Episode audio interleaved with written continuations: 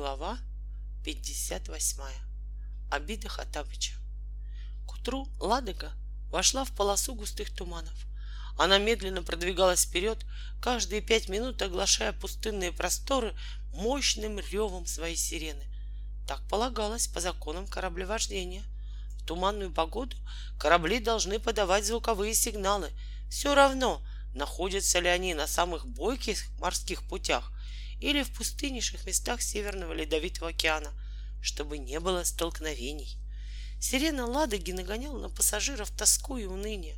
На палубе было неинтересно, сыро, в каютах скучно. Поэтому все кресла и диваны в кают-компании были заняты экскурсантами. Одни играли в шахматы, другие в шашки, третьи читали. Потом, и это все надоело, решили попеть по много раз перепели хором и в одиночном порядке все знакомые песни, плясали под гитары и под баян, рассказывали разные истории. Один узбек, знатный хлопковод, сплясал под Женин аккомпанемент. Надо бы под бубен, но бубна не было, и Женя довольно лихо выстукивал пальцами ритм на эмалированном подносе. Всем понравилось, кроме узбека. Но и тот из вежливости похвалил. Потом молодой заготовщик с московской фабрики «Парижская коммуна» стал показывать карточные фокусы. На этот раз очень понравилось всем, кроме Хатабыча. Он отозвал Вольку в коридор. Разреши мне, о Волька, развлечь этих добрых людей несколькими простенькими чудесами. Волька вспомнил, к чему эти простенькие чудеса чуть не привели в цирке и замахал руками. И не думай, но в конце концов все же согласился. Уж очень жалостливо смотрел ему в глаза Хатабыч. Хорошо, но только карточные чудеса. Ну, еще с шариками от питпонга, что ли. Я никогда не забуду твоего мудрого великодушия, воскликнул благодарный Хатабыч, и они вернулись в кают-компанию. Как раз в это время молодой заготовщик показывал действительно превосходный карточный фокус. Он предлагал выбрать, не показывая ему, карту — всунуть ее обратно в колоду и перетасовать. Затем он сам тасовал, и первой сверху обязательно оказывалась та самая выбранная карта. Когда он получил сполна причитающиеся ему аплодисменты и вернулся на место, Хатабыч попросил у собравшихся разрешить и ему позабавить их несколькими немудрящими чудесами. Он так и сказал, немудрящими, этот хвастливый старик. Конечно, ему разрешили, и наперед авансом наградили рукоплесканиями.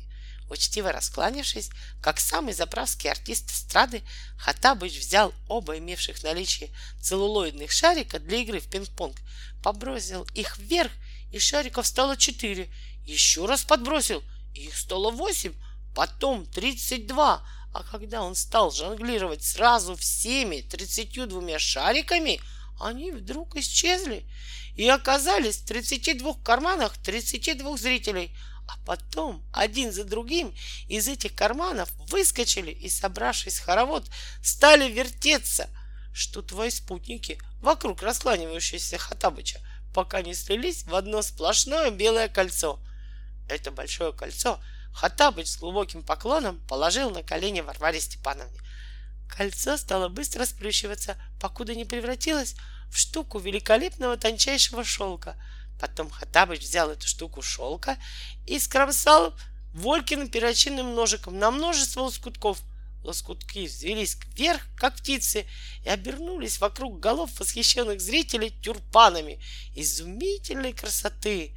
Выслушав за счастливым лицом аплодисменты, Хатабыч щелкнул пальцами, тюрбаны превратились в голубей, вылетели сквозь открытый иллюминатор и пропали. Теперь все были уверены, что этот старик в смешных восточных туфлях не иначе, как один из крупнейших иллюзионистов современности. Хаттабыч буквально плескался в аплодисментах. Наши юные друзья уже достаточно хорошо изучили характер Хаттабыча, чтобы знать, как опасно ему столь волнующее, единодушное одобрение. Вот сейчас он как распалится, да как наколет дров, тревожно прошептал Женя на ухо Вольке. Ох, чует мое сердце. Все будет в порядке, успокоил его Волька. У нас с ним на этот счет строгий уговор. Одно мгновение, о, друзья мои, обратился Хатабыч к аплодировавшим зрителям. Да позволено будет мне на этот раз. Он выдернул из бороды один единственный волос И вдруг снаружи донесся резкий свисток. От неожиданности все вздрогнули, а Женя сострел. Безобразие! Кто-то на ходу вскочил на пароход. Но рассмеяться никто не успел, потому что Ладога сильно содрогнулась, что-то зловеще заскрежетало под дном судна, и оно вторично за эти сутки остановилось. Что я говорил? прошипел Женя на ухо Вольке и с отвращением посмотрел на Хатабыча.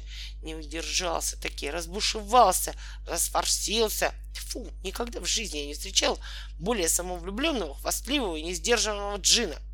Опять твои штучки, Хатабыч. В кают-компании поднялся такой галдеж, что Волька не счел нужным понижать голос. Ты же мне только сегодня клялся. Что ты? Что ты? О, змей среди мальчиков! Не оскорбляй меня подобными подозрениями, ибо я никогда не нарушал не только клятв своих, но и мельком брошенных обещаний. Клянусь тебе, я знаю о причинах столь неожиданной остановки корабля не больше твоего. Змей! — конец рассверепел Волька. Ах, значит, выходит, что я еще ко всему прочему змей? Спасибо, Хатабич, пламенное тебе. Мерси! Не змей, а змей ибо змей, да будет это тебе известно, это живое воплощение мудрости. И точно, на этот раз старик был ни при чем. Заблудившись в тумане, Ладога наскочила на банку. Высыпавшие на палубу пассажиры с трудом могли различить в тумане бортовые поручни. Свесившись над кормой, можно было все-таки заметить, как от бешеной работы винта пенится темно-зеленая неприветливая вода. Прошло полчаса, а все попытки снять Ладогу с банки, пустив ее обратным ходом, кончились ничем. Тогда капитан судна Степан Тимофеевич приказал сухонькому боцману Панкратичу свистать всех наверх. «Товарищи», — сказал Степан Тимофеевич, когда все обитатели Ладоги, кроме занятых на вахте, собрались на спардеке, объявляется аврал. Для того, чтобы сняться с банки без посторонней помощи, у нас остается только одно средство перебункировать уголь с носовой части судна на корму. Тогда корма перетянет, и все будет в порядке. Если потрудиться на совесть, тут работы часов на 10-12, не более. Боцман разобьет вас всех на бригады.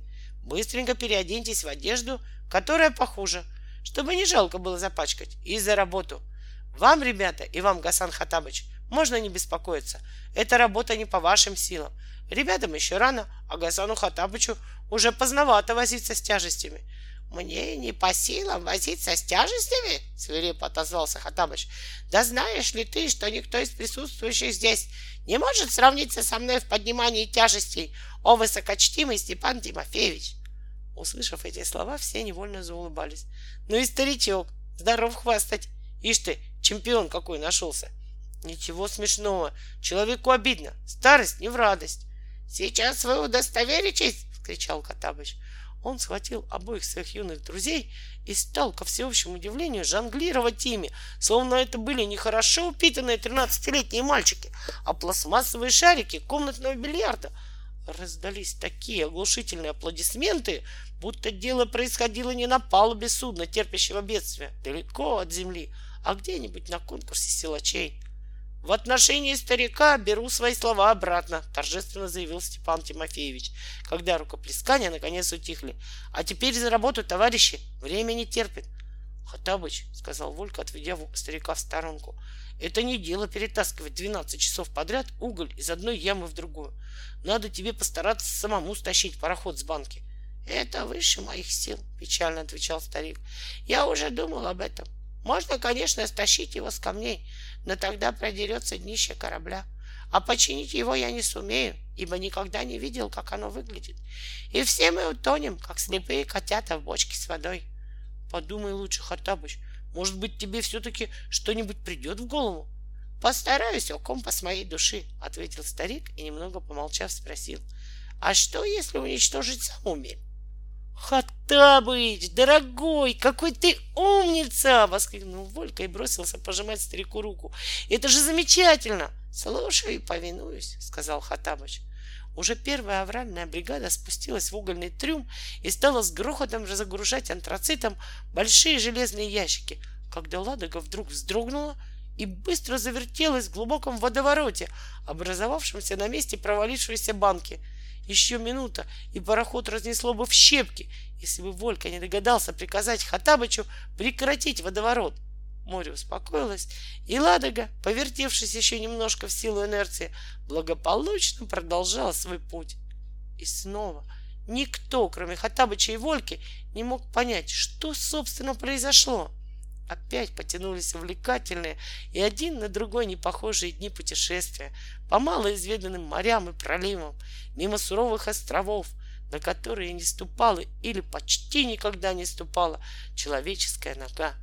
Экскурсанты высаживались и на острова, где их торжественно встречали ружейными салютами зимовщики, и на совершенно необитаемые одинокие скалы. Вместе со всеми остальными экскурсантами наши друзья лазили на ледники, бродили по голым, как камни, в банной печи базальтовым плато, скакали с льдины на льдину через мрачные черные полыньи, охотились на белых медведей.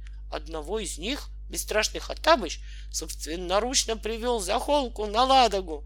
Медведь под влиянием Хаттабыча быстро сделался ручным и ласковым, как теленок, и впоследствии доставил немало веселых минут экскурсантам и команде парохода.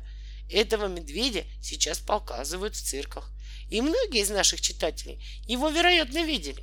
Его зовут Кузя.